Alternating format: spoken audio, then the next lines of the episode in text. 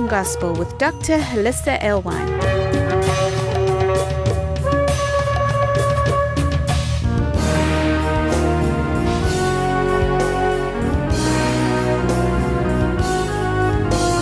Join us around our Shabbat dining table as we explore the Torah portion. Shabbat Shalom, everyone.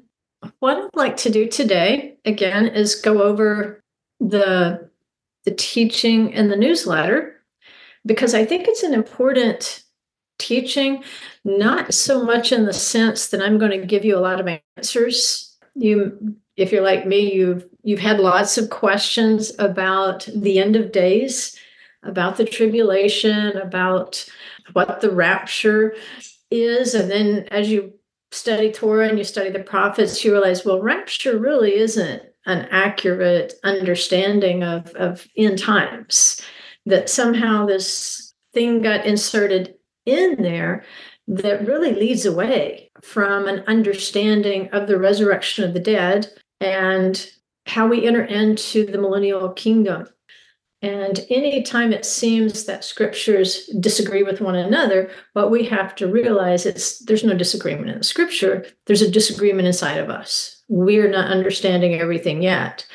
And so it's our job to seek the truth, to study the foundational truths that are going to lead us to a better understanding and instead of trying to superimpose uh, a fairy tale ending on something because with that fairy tale ending, it seems like a lot of people feel less obligated to walk out their salvation. They they think, you know, grace is the answer to everything, and therefore they're not really learning how to be servants in the kingdom. They're not preparing their resumes to serve King Messiah in the millennium and we're not done you know at the resurrection of the dead. We're not done. There's still much more to be done. And that question as we ask some of the the obvious things like okay there's clearly a supernatural existence after the resurrection of the dead but there's also clearly a very natural existence. As we read some of the other passages, we realize, man, well, this doesn't sound like much has changed, except the adversary is bound and everything's going to be wonderful. You know, people won't be fighting and arguing and carrying on with one another. What's the truth? Will, you know, we be taken up in the resurrection of the dead and live in the presence of Adonai? Or will we be living for a thousand years on a very natural earth that's, you know, in the process of being repaired? And you know me, um, if I ask a question, there's a really good possibility the answer is yes. There might be a way of putting the, the pieces together rather than artificially making the two pieces opposed or versus one another. But often that's how a denomination gets started. That might be how religion gets started. We we fall into the either or mode instead of saying my viewpoint is incomplete, let me not make up my mind until I have searched all the scriptures and I can see that they reconcile with all being true without having to cast aside certain scriptures. Because most of the time, the, the scriptures we're tossing out because we don't understand, they don't fit with what we want the end of the story to be. So we just toss them on out of there. Or we pin it on some other person or people group you know, this wonderful stuff is going to happen to us, but to those people, something horrible is going to happen. I don't think we have to do that. I don't think we have to toss the scriptures we don't like. I think if we're patient, uh, again, if we staff the carnival rides and we keep working out in the field of the word, then eventually those those passages will begin to reconcile with one another, and we don't have to say either or. Uh, we can say this and this. In Hebrew, you say gum the gum, gum the gum, this and this these two things they go together. He's giving me pieces of the same picture. They're like pieces of a puzzle. So i don't have to choose one piece of the puzzle and create a doctrine or expectation on that one piece of the puzzle. I can just keep working just keep working. And so eventually all these pieces will fit together. And anything that's left unclear i'm sure messiah will clear right up when he returns which is what we want him to do so let's look at our working text, which is in the Song of Songs, chapter 4, verse 8.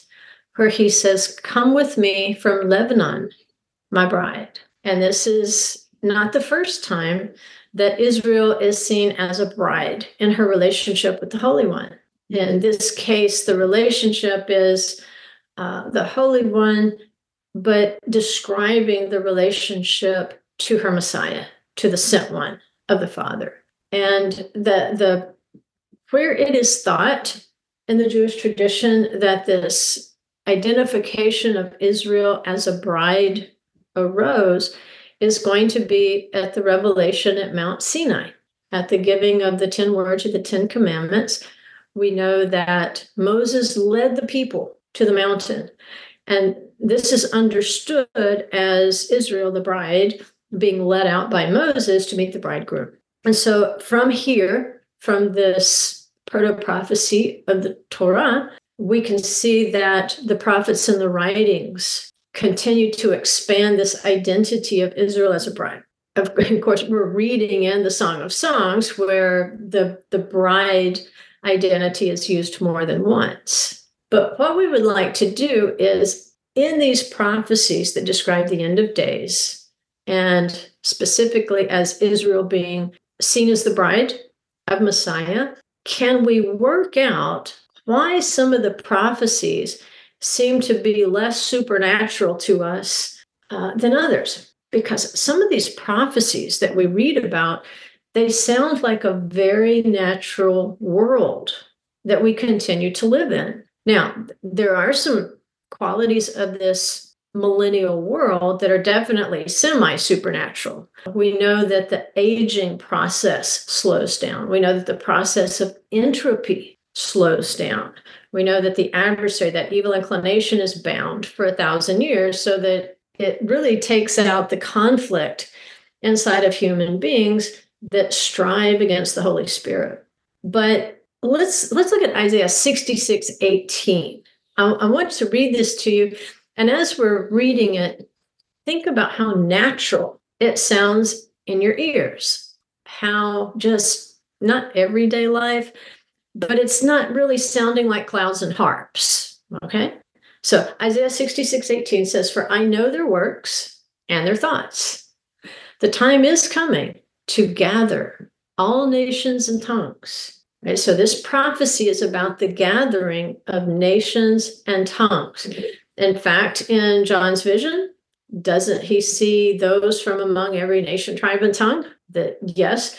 In Revelation, we get more of the the cloud and harp sort of video of the gathering. But here in Isaiah, the gathering of the nations, tribes, and tongues, it sounds just a little more natural.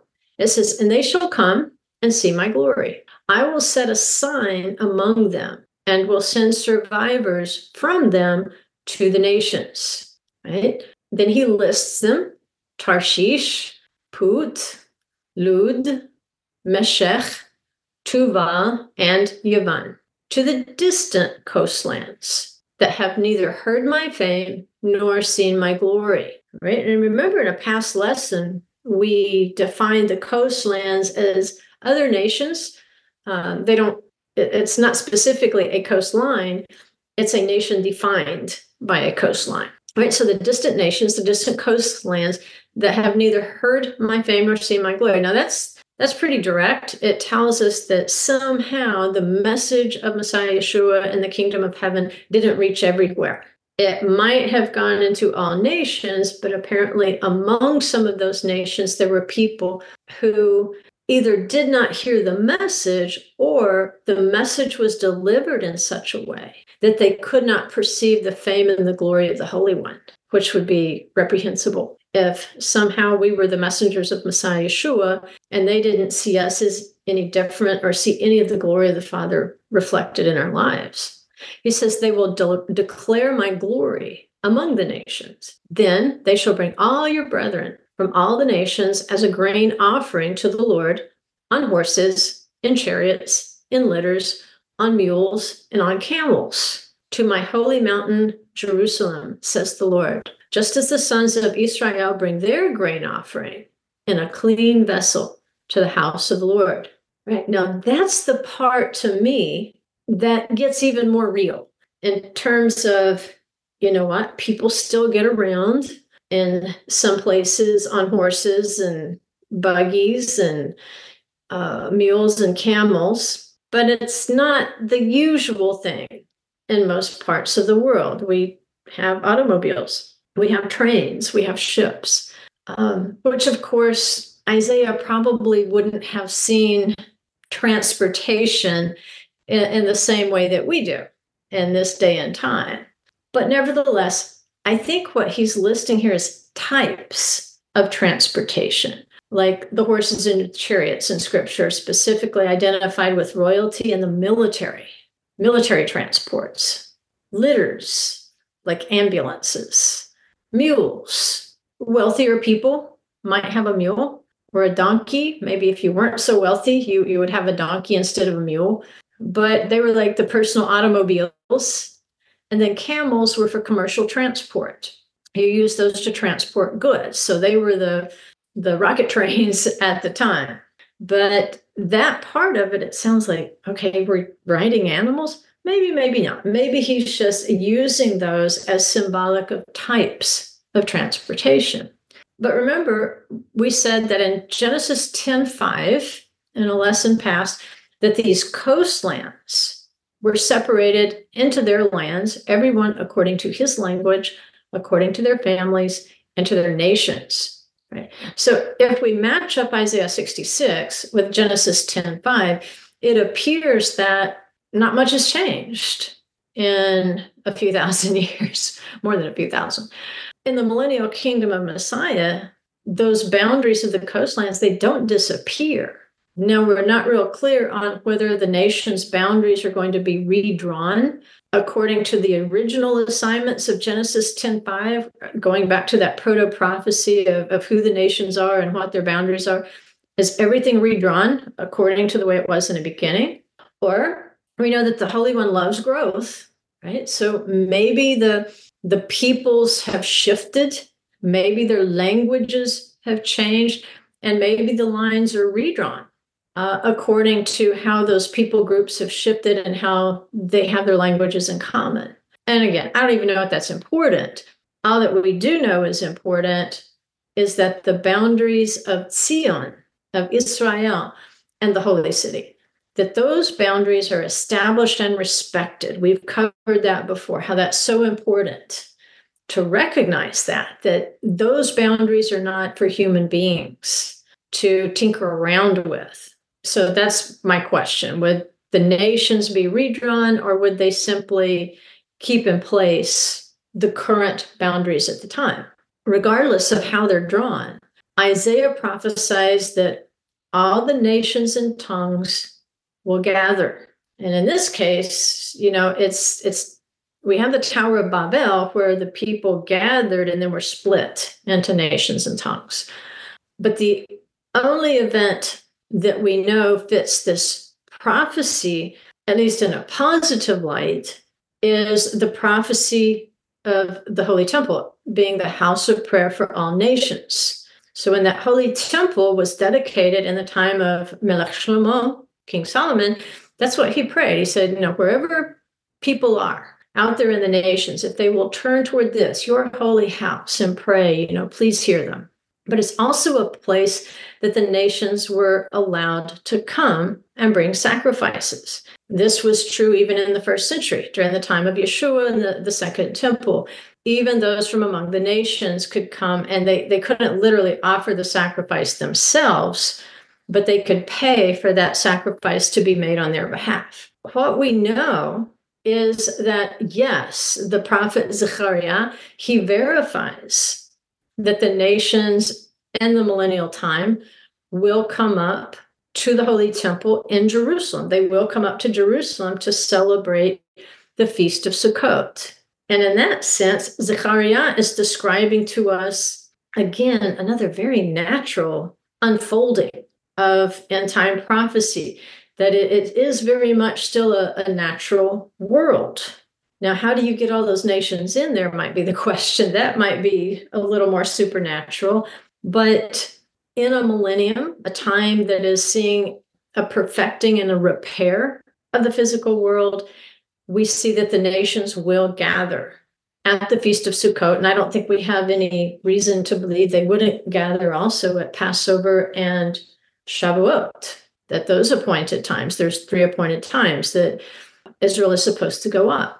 The, the key, too, as we look back at what Isaiah said, is that there will be signs among them, among the nations, and there will be survivors sent to the nations to declare his glory. So, where are they hearing about the glory of the house of prayer for all nations? There's clearly people being sent to them.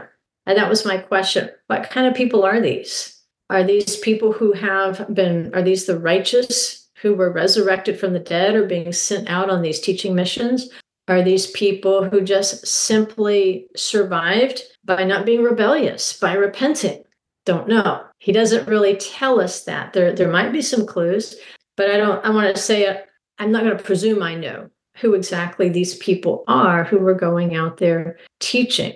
And we know specifically they must be teaching them to observe the feasts of Adonai. That part of the world, it's not changed any. So, my question is how do I reconcile what we've been studying in the Song of Songs and what Paul teaches us especially in the letter to the Thessalonians, and we get little snippets from Yeshua and the other apostles about how the bride is going to be gathered together into the cloud, like Paul says in First Thessalonians, 1 Thessalonians 4.16. He says we'll be gathered in the cloud and that we will remain in the presence of Adonai. And it says, so shall we ever be with Adonai. All right, I think that's where maybe we might come up with the idea that, you know, we're just floating in clouds around the throne like we're ever going to be in his presence, which I don't know about you guys, but when I was a kid, I thought that sounded super boring. Like just floating, you know, harps, that's it. Didn't really get it when I was a kid. I'm not sure I still do get it, but I'm getting a better picture, I think, uh, at this point. But how do we reconcile these two things? How are the nations gathered? They, they, somebody has clearly taught them the message. How are they being gathered coming back to Jerusalem? And who's doing this teaching? Are we in the presence of Adonai?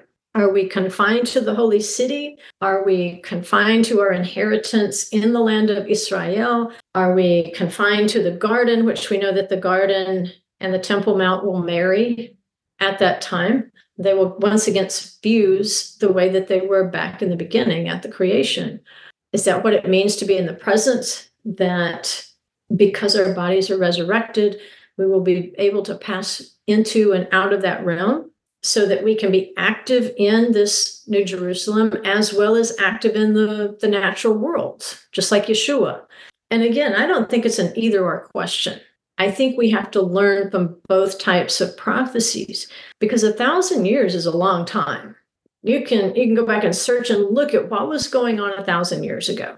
Well, a thousand years ago, the Vikings were terrorizing Europe and beyond. The Byzantine Empire still had ships sailing in the Mediterranean. It was the early period of castles and kings. We all know what happened in 1066, right? We know that the samurai class were just beginning to arise.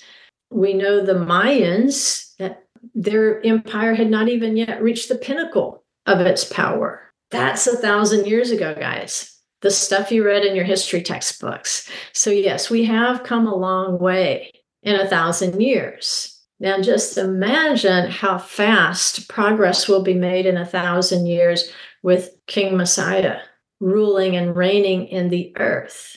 And not only ruling and reigning in the earth, but also ruling and reigning in an earth where the adversary is bound and he's not going to get the kickback and the conflict and the wars and so forth. He's going to put an end to all that and set up his kingdom, and it'll be a kingdom of peace. Yet, we know the nations will have a long way to go in this millennium. Imagine a time when you first started studying the word or when you first were saved and look back, depending on how many years that's been, at how far you've come. And so you can see, even with a willing participant, it takes a while to learn things. So we, we have this text in Exodus uh, a bride standing at the foot of Mount Sinai saying, We will do and we will hear, we will obey the covenant.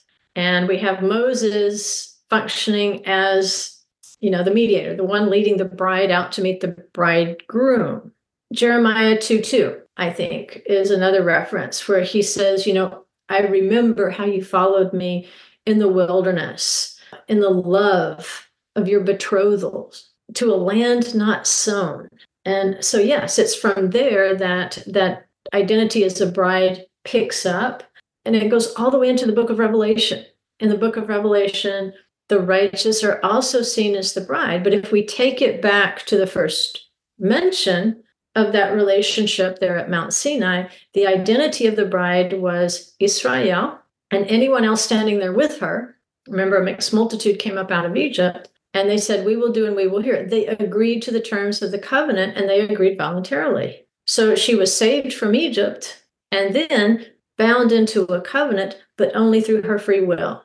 And so, yes, the New Testament scriptures extend that, they expand upon that identity. So, this particular event, as we're looking backward, that particular event is seen as the time, at least in the Jewish tradition, when the bride will be sealed.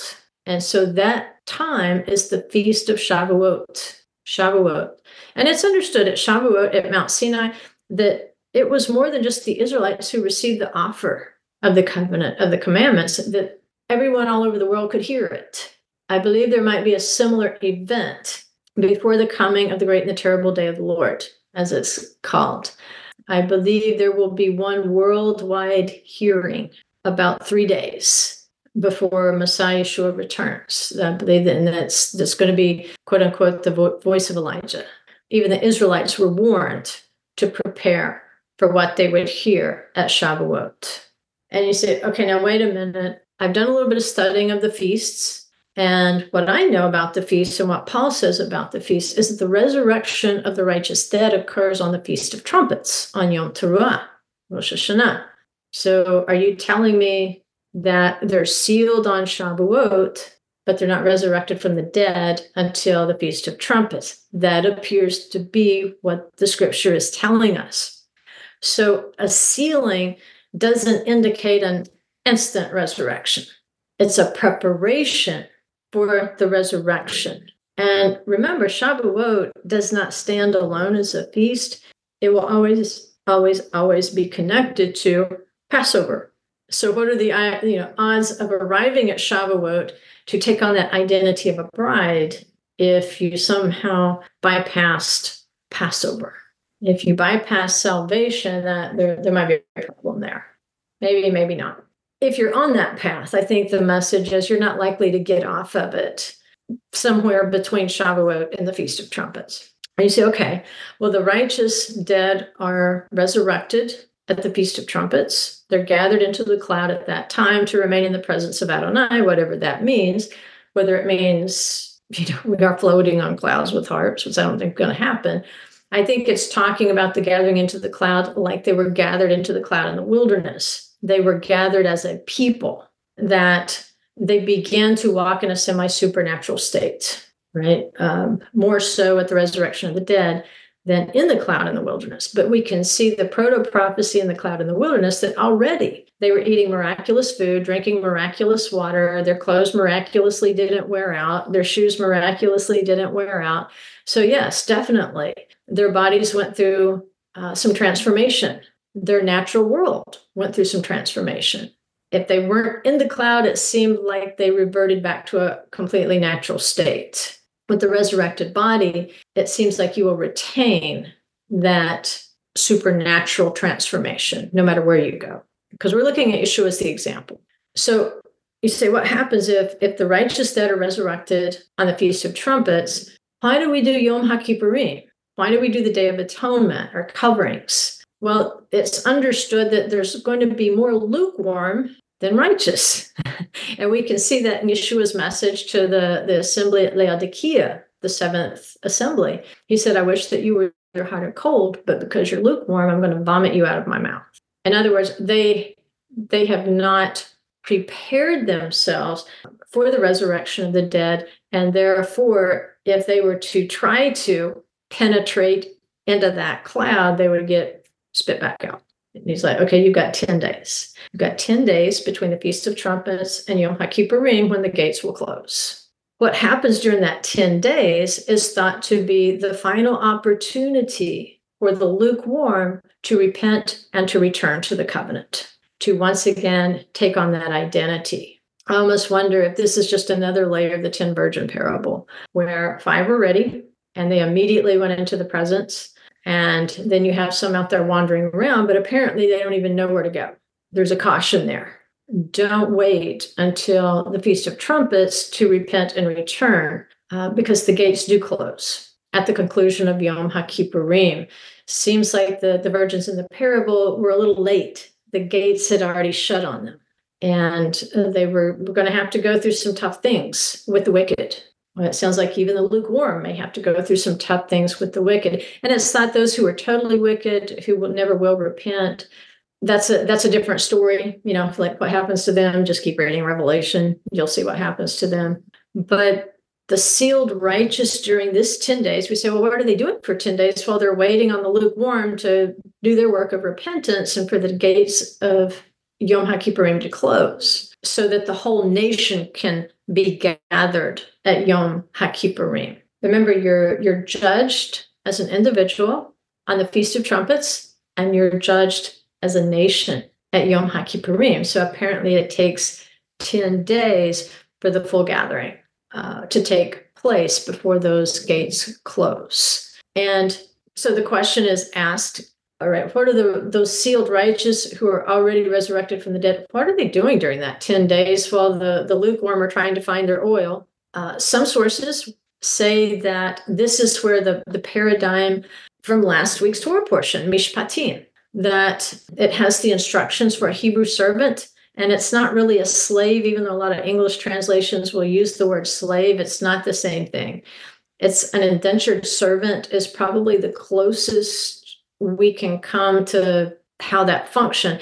Basically, you're selling a certain number of years of your labor to an employer. Or if you couldn't pay your debts, then the courts could order that your labor be sold to another Hebrew under no circumstances more than six years. You would go free, you know, in the seventh year, no matter what. And then, even if you were one of those servants that says, Hey, I like my employer, I'm not leaving here, I got it too good here, then in any case, even if you had had your ear pierced, you would still have to go back to your land holding in the 50th year, in the Yobel or the Jubilee year. And so they say Israel is compared to this indentured servant.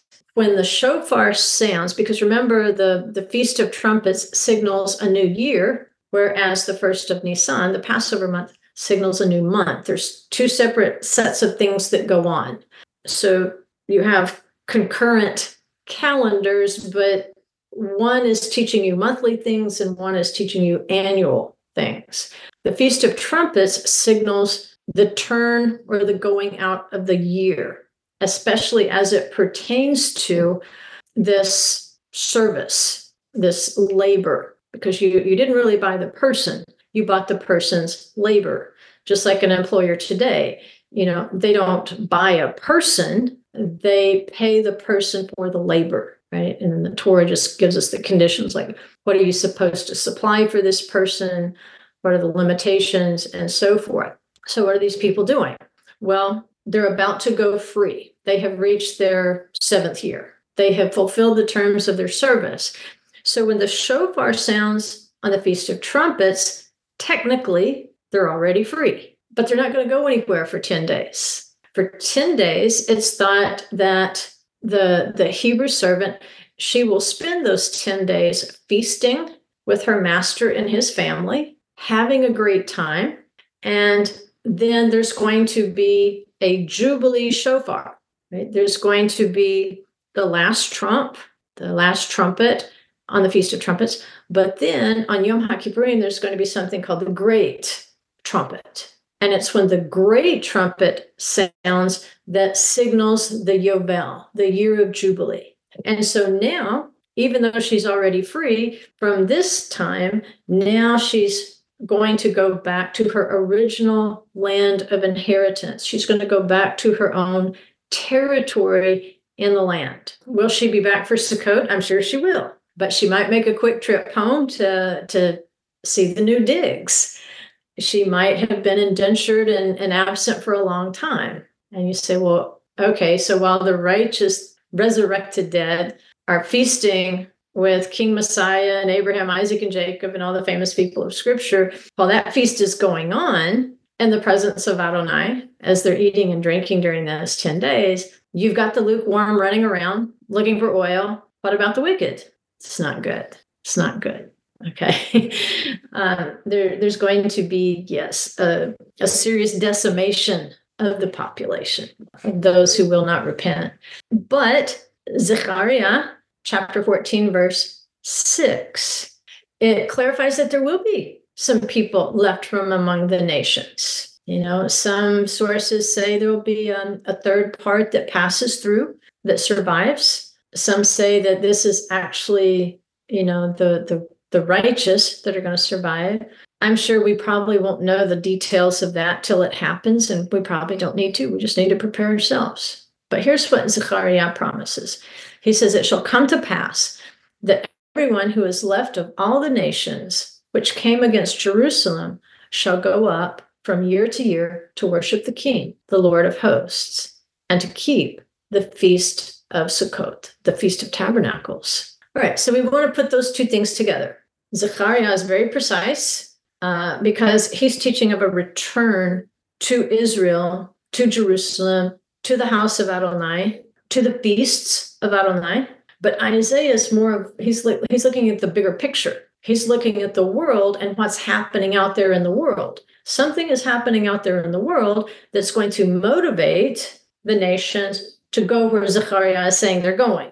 So if you put those two prophecies together, Isaiah says, people are out there, they need instruction. They're going to get instruction.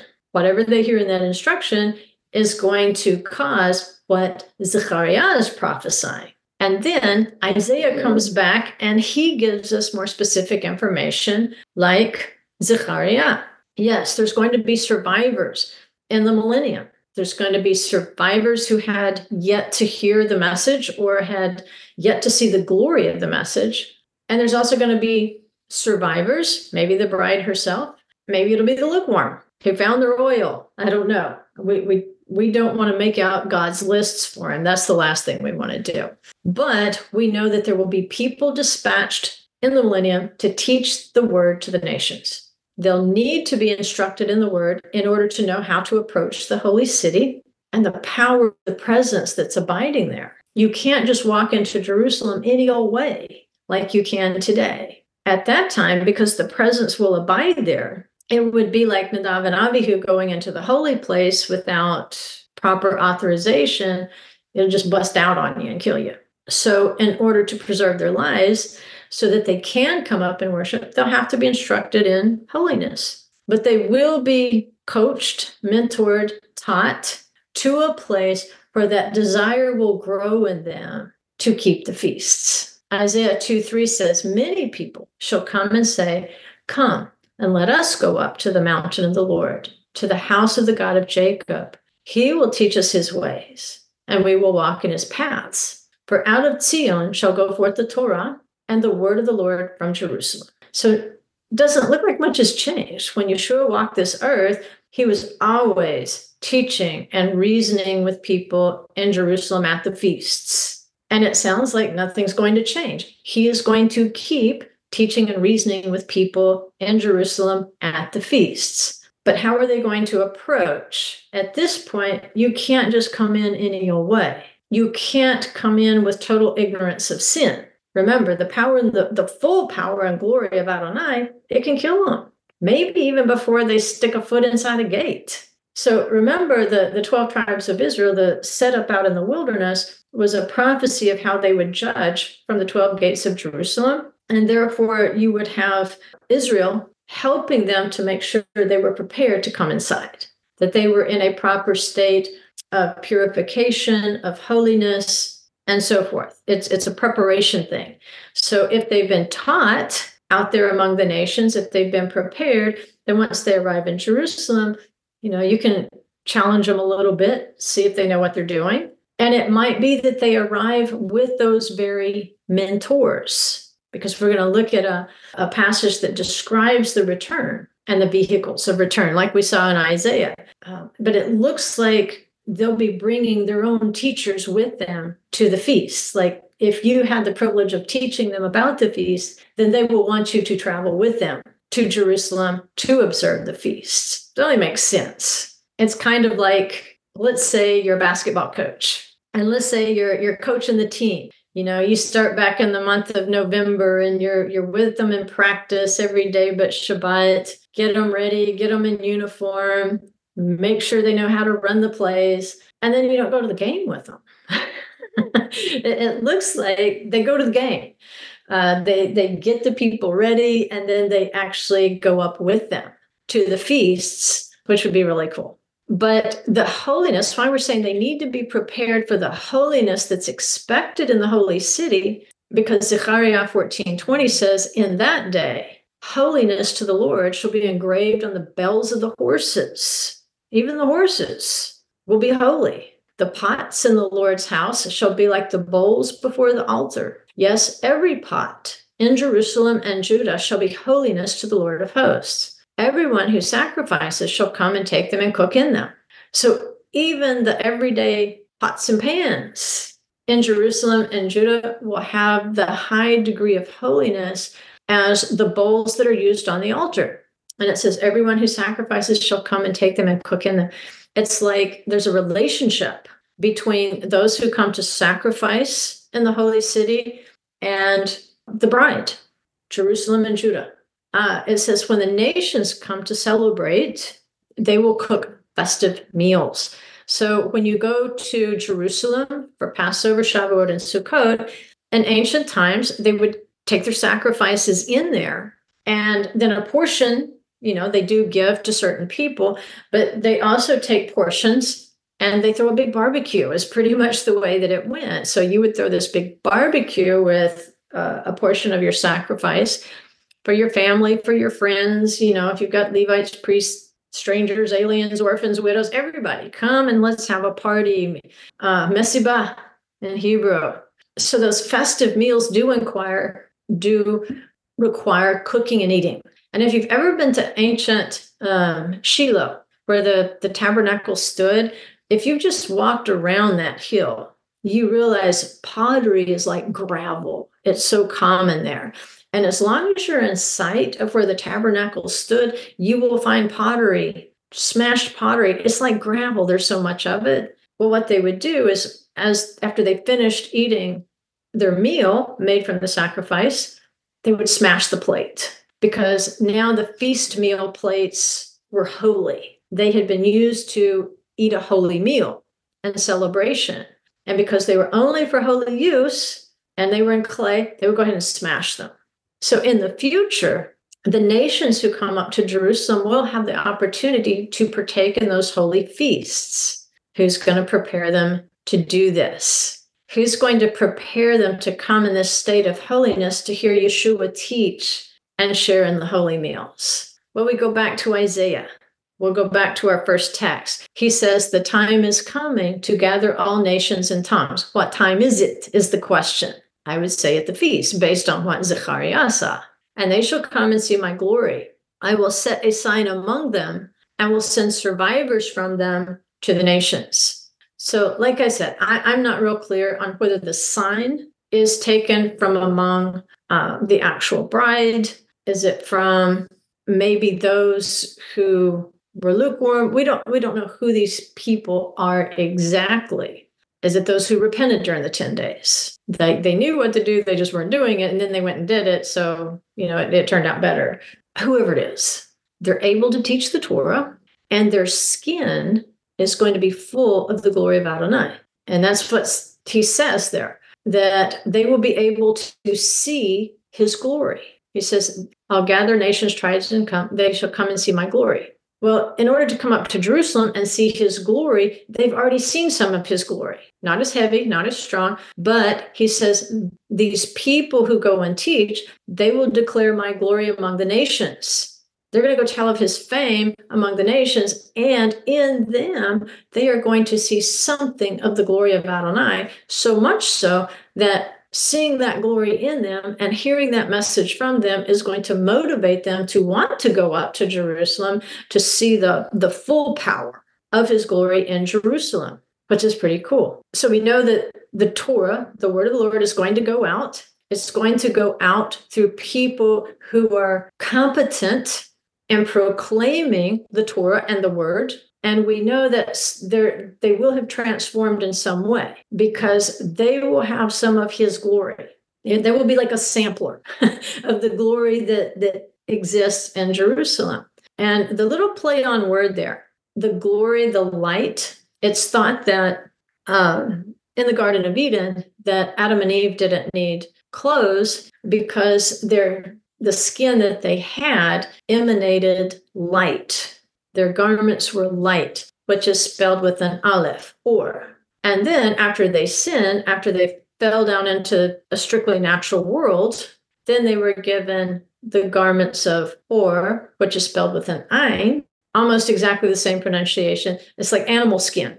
Like some little hairier than others. Nevertheless, there there will be a restoration of the glory of Adonai that can shine through our skin when we're resurrected. And so in if it happens to be us, if they see us, then our resurrected bodies for sure will emanate glory and light like they did at the creation. So the survivors from among the nations who need to hear the good news of Yeshua in the Torah, they will have people who will be signs, things they can see. A sign is something you see. They will be educated in the Torah and they will learn the critical details of holiness you get that out of the book of Vayikra or Leviticus. They'll be coached in that so that when the time comes to gather them, Passover, Shavuot, Sukkot, then they will know how to approach properly. So there will be people who prepare the survivors from the nations to attend the feasts in holiness and to rejoice in the feasts. And I think this is maybe why we were born where we were born and why we speak the language, languages that we speak.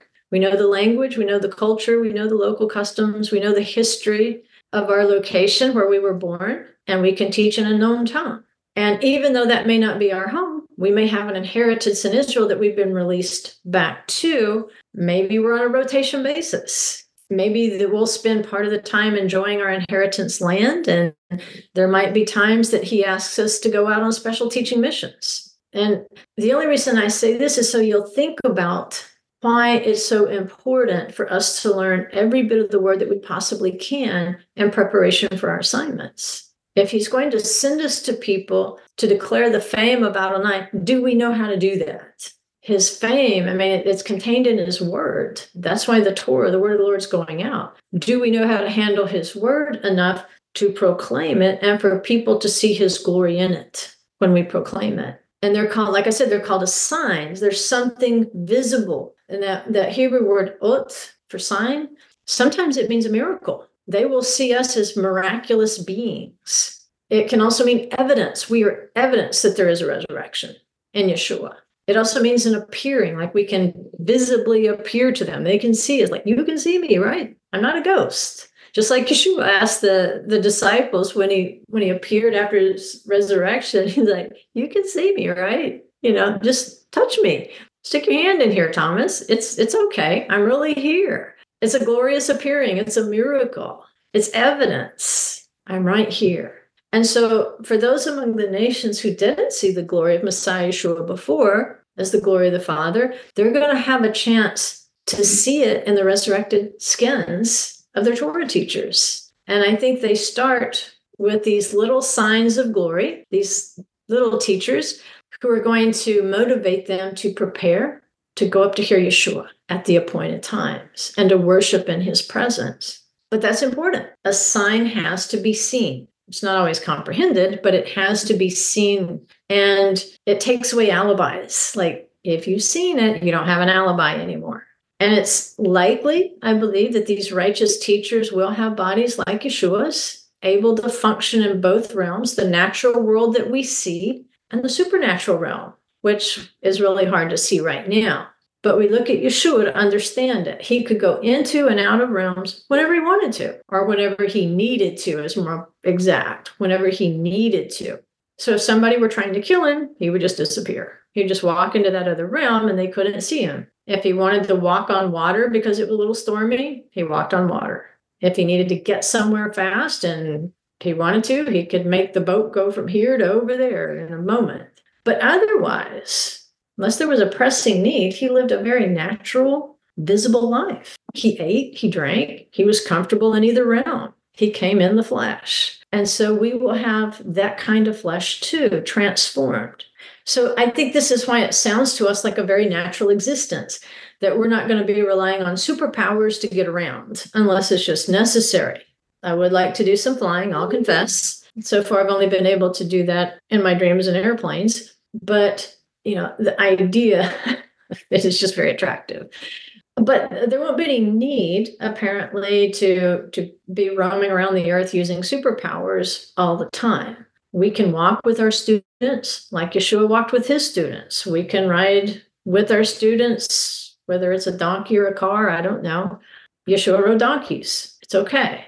And I think the nations will be so grateful for this message that they will look at their transportation systems. And when it's time to go up to Jerusalem to make a pilgrimage, I think they're going to commandeer every kind of transportation that will get them to the holy city. It says, Then they shall bring all your brethren from all the nations as a grain offering to the Lord on horses and chariots and litters, on mules and on camels to my holy mountain Jerusalem, says the Lord, just as the sons of Israel bring their grain offering in a clean vessel to the house of the Lord.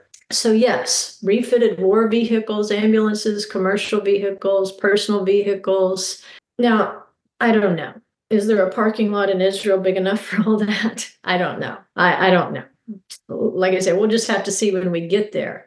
But the important thing is that it's telling us that the survivors among the nations, their hearts have changed and they are seeking the word and keeping the feasts. And Isaiah, he even prophesies that just like Yeshua was our clean sacrifice, those who have been sent as signs to the nations, those little glories, will be brought back to the temple as clean grain sacrifices. And grain often represents the seed of the word.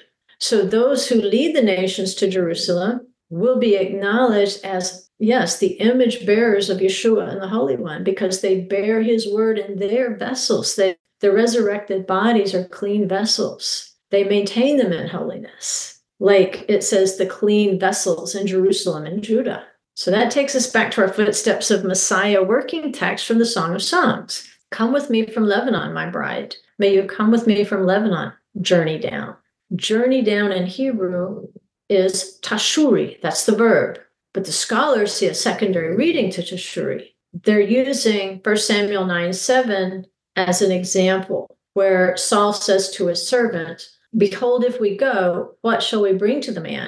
For the bread is gone from our sack, and there is no present to bring to the man of God. What do we have? He's saying, We're going to go to this great prophet. We need a gift to take with us. That Hebrew word is teshura. So there's a, a, relationship, journey down. Come with me, my bride. What does she do? She journeys down to the holy city. And what is she? She's a gift. She's a gift brought back to the nations because the nations will know there's no greater gift they can bring to King Messiah and the Holy One than the gift of their own people, the gift of the bride. What greater gift could you bring to the bridegroom? Dennis Bryant.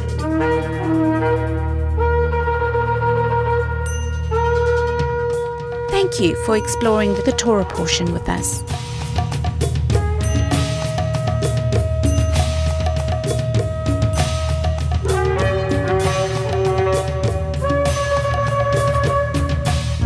For more information on this ministry, go to thecreationgospel.com. You can find links there for our newsletter books, workbooks, Facebook, and our YouTube channel.